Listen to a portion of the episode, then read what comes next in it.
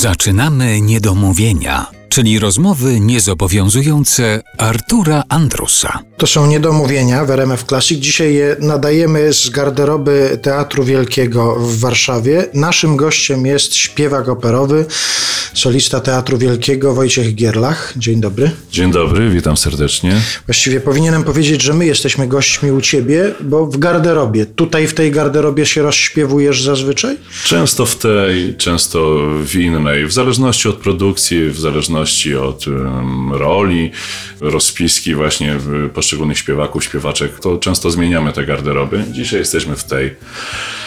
Właściwie uświadomiłem sobie, że per Wojciech to ja chyba pierwszy raz w życiu o tobie mówię, bo zazwyczaj mówiłem Wojtek, a pamiętam nawet taki moment, kiedy jedna ze znanych nam osób zwracała się do ciebie per Wojtunio. Nie wiem, czy powinienem wracać do Wojtunio aż w tej rozmowie, ale zasygnalizujemy pewnie w pewnym momencie, gdzie to było i dlaczego Wojtunio. Wojtunio, no to nie wiem teraz dokładnie o kim mówisz, ale Drużynowa twojej drużyny harcerskiej. pani Kurnik? Tak jest. A, tak, bardzo, bardzo miło wspominam naszą drużynową, ale też Artur, nie wiem czy pamiętasz, jak ty się do mnie jako mój drużynowy zwracałeś, do mnie i do mojego kolegi Janusza. No to, to no to ciekawostka, to teraz się dowiem, no. Mówiłeś do nas Kuba, do jednego i drugiego. Ułatwiałem sobie. Ale Naucz... pamiętasz to, czy... Teraz już sobie To- przypominam. Teraz Myśmy to... z Januszem tak z tego zawsze śmialiśmy się i to były początki chyba, kiedy objąłeś naszą drużynę i mówię, ty Kuba, do szeregu i, i, i bądź grzeczny, bo zaraz coś ci wymyślę.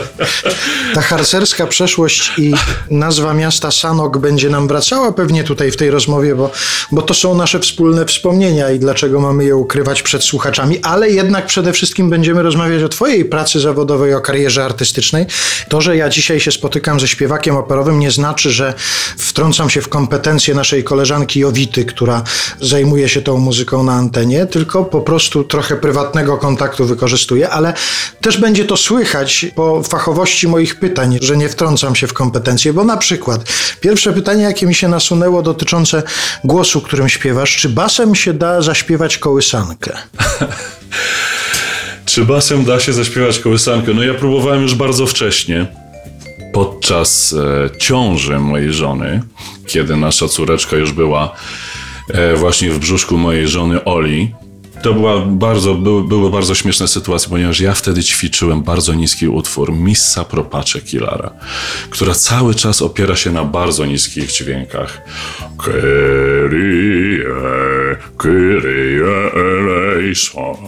Coś takiego. I ja wtedy zastanawiałem się, jak to w ogóle działa na moją córeczkę tam wewnątrz e, brzuszka Oli, ale to były moje pierwsze kołysanki, więc, więc y, chyba przy chęciach można próbować i niższym głosem właśnie śpiewać kołysanki. Ile ma teraz lat? Laura ma teraz 8 lat. I już rozmawialiście na temat tego, ona się potem jakoś odwdzięczyła za to śpiewanie na tym etapie rozwoju. Wiesz co, nie wiem jak to wpłynęło na, na jej psychikę, ale jest bardzo muzykalna. No nic, no to proszę Państwa, wmówmy sobie, że zaży i tabaki to też jest część kołysanki i wtedy możemy uznać, że basem da się kołysanki śpiewać. Do rozmowy z Wojciechem Gierlachem wracamy wkrótce. Dzisiaj w Niedomówieniach Wojciech Gierlach jest naszym gościem.